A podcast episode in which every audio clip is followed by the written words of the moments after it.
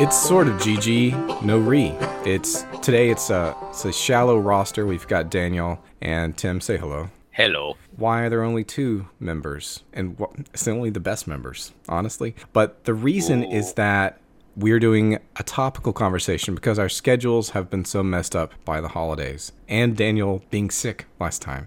He had a man cold which prevented him from running a D&D game. You hate to see it, failing those con checks. It's really a terrible, ludicrous display. But we are going to talk about Red Dead Redemption 2, which is a video game that came out last year and has recently been released on PC, and its relation Master to race. tabletop gaming, D&D. And the only, the reason only Tim is here is because he and I are the only people that have played it. So you the these are the opinions that you should care about. So, and fortuitously, the best D&D module reviewer, Bryce Lynch at tenfootpole.org, has just released a review of Red Dead Redemption 2, and he his was mostly negative. And while that's not going to be the focus of what we talk about, we will address those points. Mostly, what we want to talk about is things we found in the game, their influence, um, and their genesis from D&D, and then how you can reincorporate them or modify the procedures that you use as a player or DM to make your game better using Red Dead as an example. So that's what we'll start to talk about. So Red Dead Redemption, I've played through the start of the fourth chapter, which is like less than halfway through the story. I think, I think that's about right. I think there's six chapters and some epilogues. There's going to be no spoilers, by the way, in this podcast. So if you've not played it yet, don't worry. I don't think. Maybe we'll try not to spoil it anyway. No story spoilers. Maybe some like random encounter spoilers. Uh, Yeah. Tim, you've beaten it, right? Correct. Okay. And w- how would you say? So, it, in general, it's a sandbox Rockstar game like Grand Theft Auto, but with horses and six shooters. So, you've got a large sandbox that you can explore pretty freely, as well as scripted, uh, pretty much on rails story missions that tell the story of a particular character. Like, there's no character creator, you're just one guy and you go through that guy's story without much in the way of dramatic decisions you can make. Maybe there's some at the end that I haven't gotten to yet, but so far, not a whole lot. I think that's basically how all their games have been. Yep. GTA and Red Dead Redemption 1. So, I mean, it's no no shocker there. So that's the kind of game that it is. I, like I said, have spent, I'm, I'm not halfway through it yet, but already I can tell it's one of my favorite games of all time. Maybe, probably top five. It's really, really good.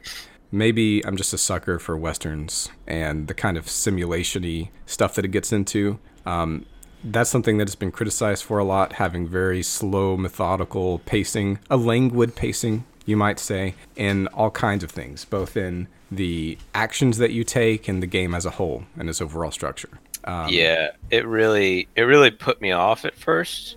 Um, and you know, we were discussing this, and you said you ran across somebody who used that term "languid." Uh, eventually, I would say it was, you know, I would come and say it's very intentional. Um, and I can see it having its downsides for many people because of so many games. I'm wanting to respect my time when I'm playing them because I play so many, and it's you know, being an adult, you don't want to play games that waste your time. But in this game, because of its commitment to an extent of being simulationist, um, I really uh, did appreciate all those little details that they put into it, and I, I grew to enjoy them, and I didn't begrudge them.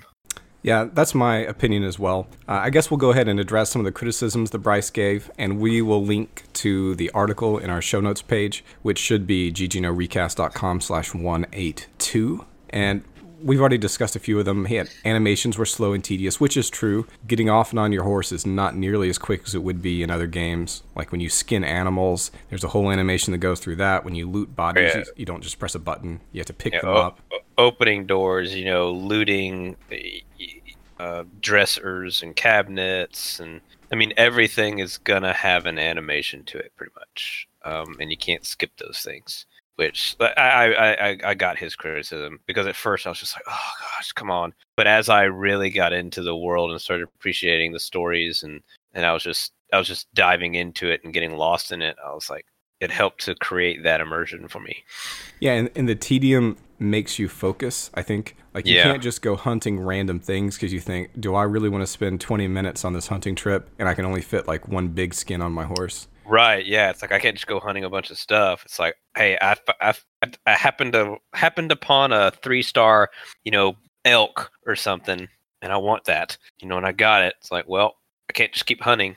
like Yeah, I gotta, gotta go back home. yeah, I gotta take it back. And I like And that I because can't, I can't fast travel. Like I gotta take it back. Yeah. and that enforces the same kind of decision that you would make if you were there, which is the simulationist impulse. Which, if if you, I can imagine playing this game for like the fourth time or something, you would just detest that because you just want to carry on Yeah. with the game. But at least for a Yeah. first time playthrough, I'm loving that. But your patience will be tested, I suppose. Yeah, and it's even to the extent. I mean, and, you know, on the simulationist perspective, it's like, you know, you put that that giant, uh, you know, pelt on the back of your horse. You know, it, it's to the extent of if you wade through deep waters of a river, like that thing will come off if you go too deep in the water. It'll come off and it'll start floating down the river, and you got to retrieve it. Or you've lost it. Or if you know you something happens and you get waylaid on your way back, and your horse freaks out and you know rears up, it's going to fall off, and you got to remember to put it back on there. You lost it, that happened to me once or twice. Like I just didn't realize it came off. Oh yeah, So it- I it's got- one of those assumptions that oh, it's it's gamey. You know, I put it on there, and that's good. I'm I, I- I basically have it now that I put it on my horse. Nope, you actually got to return it before, or you could lose it. Yeah, I had an, an ambush. Uh, I won't specify the details for spoiler reasons, but I was on the I was on the road, and this gang, there are gangs in various or factions like you'd have in a hex crawl or whatever, uh, that will ambush you on the road in various ways. And this one way they did it was specifically designed to spook my horse and make it rear up and drop me, which it did, and the big pel- pelt I was carrying. And then all these guys came out from the woods to shoot me. So it it uses the simulationist mechanics in gameplay dynamics really well, I think. So, Yeah, there's good synergy between Yep. them. Uh, Bryce also mentioned technical issues on PC, which is totally true. There No was, doubt. It was a big problem, but it's been out for like a month now as of this recording, and mine runs just fine.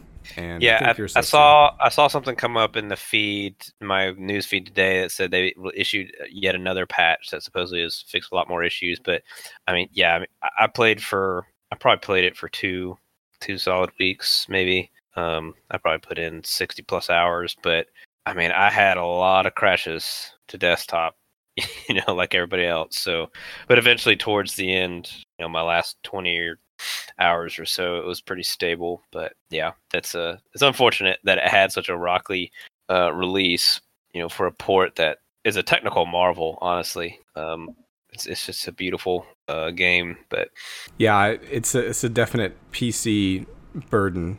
like, I mean, I was doing everything. I was searching for tips. I was going into game install files and deleting certain uh, files with certain extensions and all, like all the workarounds that you have to do in a horror scenario. I have had to do, but now it's ironed out. So if you get it on Steam when it comes out later, uh, you should be good. Uh, another thing that Bryce mentioned were poor rewar- poor rewards. That's how you pronounce that in English for mini games and side quests, which is totally true. But Yeah. I don't care.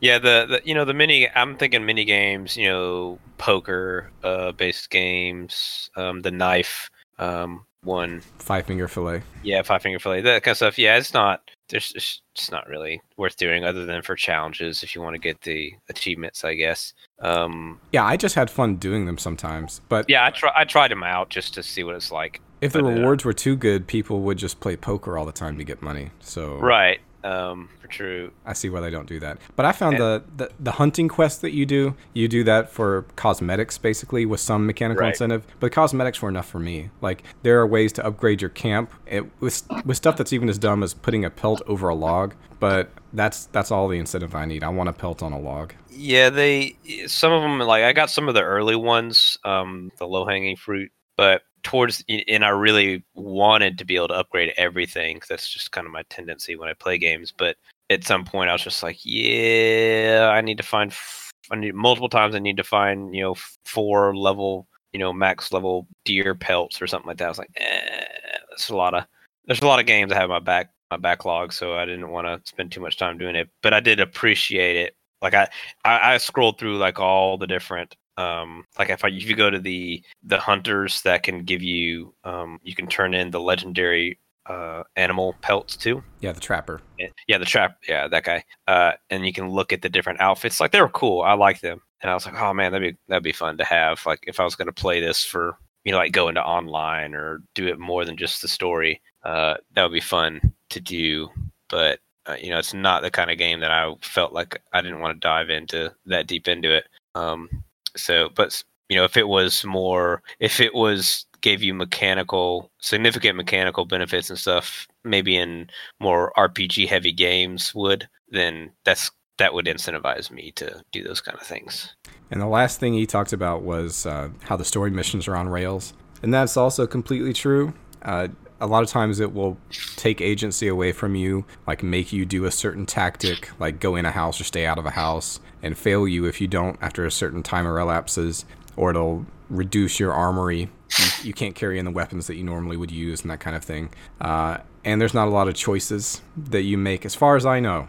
At least through half the game, there haven't been a lot of choices. But that doesn't really bother me. That's that's how all the Rockstar games are. I wish that it weren't that way. It is basically like a interactive movie that you get to do a sandbox in between movie segments. And mm-hmm. because the sandbox action is so good in between the cutscene story missions, the story missions being on rails doesn't really bother me as much as it otherwise would. Like it's and that it is a linear story, but its linearity is broken up by being overlaid on this completely non-linear interface that you're dealing with most of the time. Yeah, and uh, I mean, I, am definitely more, I think, uh, amenable to on rails story stuff. I don't mind it as much. Uh, honestly, the sandboxiness, I, I get flustered by too much sandbox. I'm not a big fan of having too much freedom because then I get overwhelmed. I'm like, I don't know what to do. But um, I did appreciate it, it. It had a nice balance for me because there were times where I might just be wandering around and see stuff, and I just I wanted to enjoy the the world because it was so well crafted, and I was like, well, I'm just gonna hunt now, and I'm gonna do this stuff, and oh, I got came upon this random uh, quest on the or, or encounter on the road, and I would follow that rabbit trail and just do it, and it was fun and enjoyable, and then I and then there'd be a point where I'd be like, okay, I feel like I want to advance the story now because I I understood that it was it wanted me to just do this story, do this one, do this one, do this one. Um, and yeah, there weren't really any choices, uh, but it was still I thought it was a decent story, and I I liked all the characters. There were some characters I really liked, and there's some where I was like, oh man, I can't wait to see you get yours, kind of a thing. Um, so uh, and in the end, just my overall take on the story, especially with the main character, I loved what they did with the main character and his overall arc. Um, well, I'm looking forward to that. I will have yeah. to see. That's what I've heard from everybody. And, and, there's a there's some nice surprises of that. I just man, I loved it. So. so let's move into talking about comparisons between Red Dead and tabletop. So the first is the setting. I think westerns are perfectly usable for D&D conversions because they're actually technologi- technologically not that much different from medieval settings with the addition of sometimes electricity and guns. But other than yeah. that, it's pretty much the same. And or fantastical beasts. Which, yeah. Yeah. Uh, because you, you can do the same kinds of things like this whole hunting cycle. So the way it works is you're out in the world, you're on the sandbox, you're hex crawling, you're point crawling, whatever. And you could imagine that the DM in addition to whatever encounter tables he has, maybe if you don't get a random encounter, you get a wildlife encounter as your null result. So instead of nothing, there's wildlife that you see because there's always wildlife like at every second when you're out in the world. So if you were going to do this on a tabletop, you would have to have a secondary table or preferably use a generator so it was instantaneous. But there's wildlife of various kinds appropriate to the biome that you're in, and they have certain rarities modified by day night cycles, yada yada. And each one of these can either be ignored, you can just say there's a herd of deer moving through, or you can engage with them to hunt them. You might want to hunt them because uh, you can sell the pelts and materials, or you can use them to craft certain things. So you can put an NPC in your game that will craft relevant clothing items from creature types, whether they're monsters or normal fauna. And a cool thing it does is it gives rarity and quality ratings to the different creatures, and you from one to three stars, and that affects everything like their price and so forth. And you could randomize that easily once the once you interact with a creature or observe it for a while. So I mean, all that could just be ported straight in without much trouble at all to have this additional layer to your wilderness where you can do hunting if you want, or at least know what kind of wildlife is around there. I don't know if I did that. I don't know that you guys would really care about it unless the money was good. But even then, I don't think you would really. I don't yeah, think we yeah, would want to spend time interacting with that, though. Yeah, I think the question would be like, what what can we gain from a low quality versus a high quality? I mean, it, to spend time of it, to spend time on it, it, I would think the the benefits would really need to be substantial. Yeah, I, I, I can just imagine me saying there are rolls dice. Wait, here we do, we do sound effects here. There are uh, 3d6 deer. Uh, what do you do? Well, we just continue to the dungeon. It's probably Yeah. what's gonna happen. Like, okay, I mean, unless I need rations or something because you know I'm out of food, and because I'm out of food, it's gonna have this penalty upon me. You know, that's gonna be bad because like in Red Dead, you know, if you're if you haven't eaten in a while, you know, your core goes down, which affects how quickly you can regenerate your health or Yeah. your stamina or you- whatever. You could do a similar mechanic by, like in 5e, you at short rest can spend HD to regain HP. You could have a negative modifier to that roll if you haven't eaten in a while, or a positive one if you've eaten good stuff. You know, you can do stuff like that. But yeah, it's just D and D is so fantastic that just doing mundane hunting is probably a waste of your time. Yeah. Un- unless the player specifically requests, I want to go hunting now, or unless you're doing like a like a what do you call it, Stone Age game, and you're just that's what it's all about. I think there was there was one called Wolf Packs and Winter Snow that came out not too long ago. That could it could make sense for there. Uh, but that's I've we've just described the mechanics that you would need. I mean, just write them down. You're good, and it, it works really well. Sometimes you ignore hunting, but other times you go for it because it's just what you need right now. You just want to have some fun. Um, The storing campaign. We've already talked about how it works in the game. Is this something we would want in a role playing game? What do you think, Tim? The, the way it's implemented, you know, where you just have like a marker on the map, so the DM would just say, whenever you guys are ready, this guy has a quest for you, basically, or literally give you a quest card, and it's just I- out there. Uh, I mean, I know in video games, I like it when there's a clear indication of, okay, if I want to make progress on this game as a thing, like this is what I need to do. But if I want to experience other stuff, which could be rewarding or interesting, but is not necessarily going to progress my, pro- you know, through the actual game from point A to point B, I like that in video games just because it just helps me gauge you know how much is there for me to do and i like knowing like okay i've done this much and have this much to go and i can and then i put that on my mental list of how close am i to finishing this game so i can get to the next game but i still enjoy it as i go but i don't know in in in a tabletop I don't know. I think in a tabletop, I still like clear indicators of okay, this is this is most likely the thing that that I need to do if there is a overarching story campaign, whatever.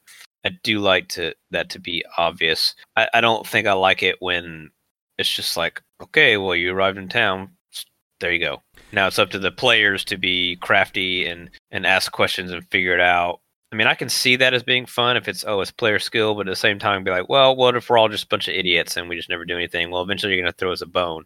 It's like, well, maybe just give us a clear indicator of, you know, yeah, there's stuff to do if we want to do it, and we can just do the normal goofy stuff that D and D players do. But it's also obvious if we want to get those hooks and then um, and then act on them. Yeah, I, th- I think there's a gradient of ways it could be implemented. Like the very the most hands off way I was thinking about is when players enter a new town, you give them nodes or handholds that they can grasp onto that are clear indicators of their stuff this way. Like the most obvious thing is the tavern. So you could just put a card out there or a note or just say if you are having fun doing the side quests or just hex crawling and exploring, carry on. But if you're ready for new stuff to be interjected, go to the tavern and you'll get rumors and that kind of thing. Or Yeah. or let's say you're in a campaign where the PCs are all members of a like insurgent militia and they're they're carrying out raids and attacks against the occupying force or something like that, like the elves. The elves are occupying you or whatever. Well, you could just if there's side content out there, like you've got an open world sandbox kind of thing with dungeons that you can go and get loot and level up to better fight the elves, and maybe you want to do that for a session. But I could see where you could have like quest cards or just a note on the map or something where the players know at any time they can clearly say, "No, I want to go do a raid against the elves, and this is the raid information," and I can just press that button, and we're shifting modes of play right now. You know what I'm saying? Yeah, it's like in The Witcher, where it's like, oh, we had your main quest markers that you would always have, and you knew where to go. Or maybe you want to go to the bounty board, and that was you. You knew stuff on the bounty board was always side content. Um, Yep. Or if you just explored, you can also just explore. Uh, but you always knew, okay, this is this is the obvious place to go next if you if you want to do that. So the next, I, I think we've we talked about. Oh, and the story missions in Red Dead are very scripted on rails. You can easily fail them by thinking creatively. So that's not something we would want at all. But Yeah. I mean, you can imagine Red Dead missions not being that way. The problem is that the games are so expensive and they have to craft dialogue that's motion capped for every single result. So they Right. don't want to have to deal with those contingencies. So that's why they do it that way. But you, we in tabletop, you would just spring a situation on somebody and see what happens, even if it was a planned story encounter. So uh, random encounters. There are random encounters, just like in a tabletop game in Red Dead. You're going along, and then the system will determine that you encounter X guy on the road, and then something plays out. I love these so far. They're great. yeah, they were they were always entertaining, and I, I almost always engaged with them. There were only a couple times toward the end where it happened, and I was like, "Nah." I'm like, I've done this variant before, and I don't want to do it again. But that was rare. Like, there weren't many times where it was just an obvious repetition. Um, there were some, but there were there were there were lots of different kinds that always made me interested to just stop and do it. And and sometimes it was there was it was a re- it was a variant of a certain type, but I felt obligated to do it because I was like, well, I feel like I should because I'm choosing this path for my character, and my character would do this. Right. Um, and it, and they were not tedious so so much that felt like it was a burden to do it. They're, the types of them are interesting. There's they're almost always interactive in some way, but not always. So sometimes there's just a point of interest along that you can easily detect from whatever path you're on, uh, and there's just good stuff there. There's just stuff to loot, and that's it. Or someone you go to interact with them and they just die, and then you can loot the body. So there there's situations like that. There are also situations that are tricks, where some people appear to be friendly, but then try to kill you and take your stuff. Uh, Yep. There's, there's purely hostile engagements where you just get ambushed, sometimes with no indication. Sometimes uh, you see an encampment and get the element of surprise and can engage with them however you want, which those are really fun. I almost always do those, even though if I say, I, I recognize the type now and I say, oh, this is one of the ones where you see the enemy gang and you can engage with them on your own terms. I still do those lots of times just for fun and because it's i feel like that's what my character would do and then uh, there are other types where you have to make a choice between how to deal with someone. Some, it's usually not that complex like do you help the person? Do you have a particular item that would help the person? And then later you'll see that person in town and they might follow up with you and give you a reward or say thank you which is nice. You can do that kind of thing in your own games. Yeah, that's how early on I got one of the weapons I used for a good while. My first long range semi sniper rifle with a scope.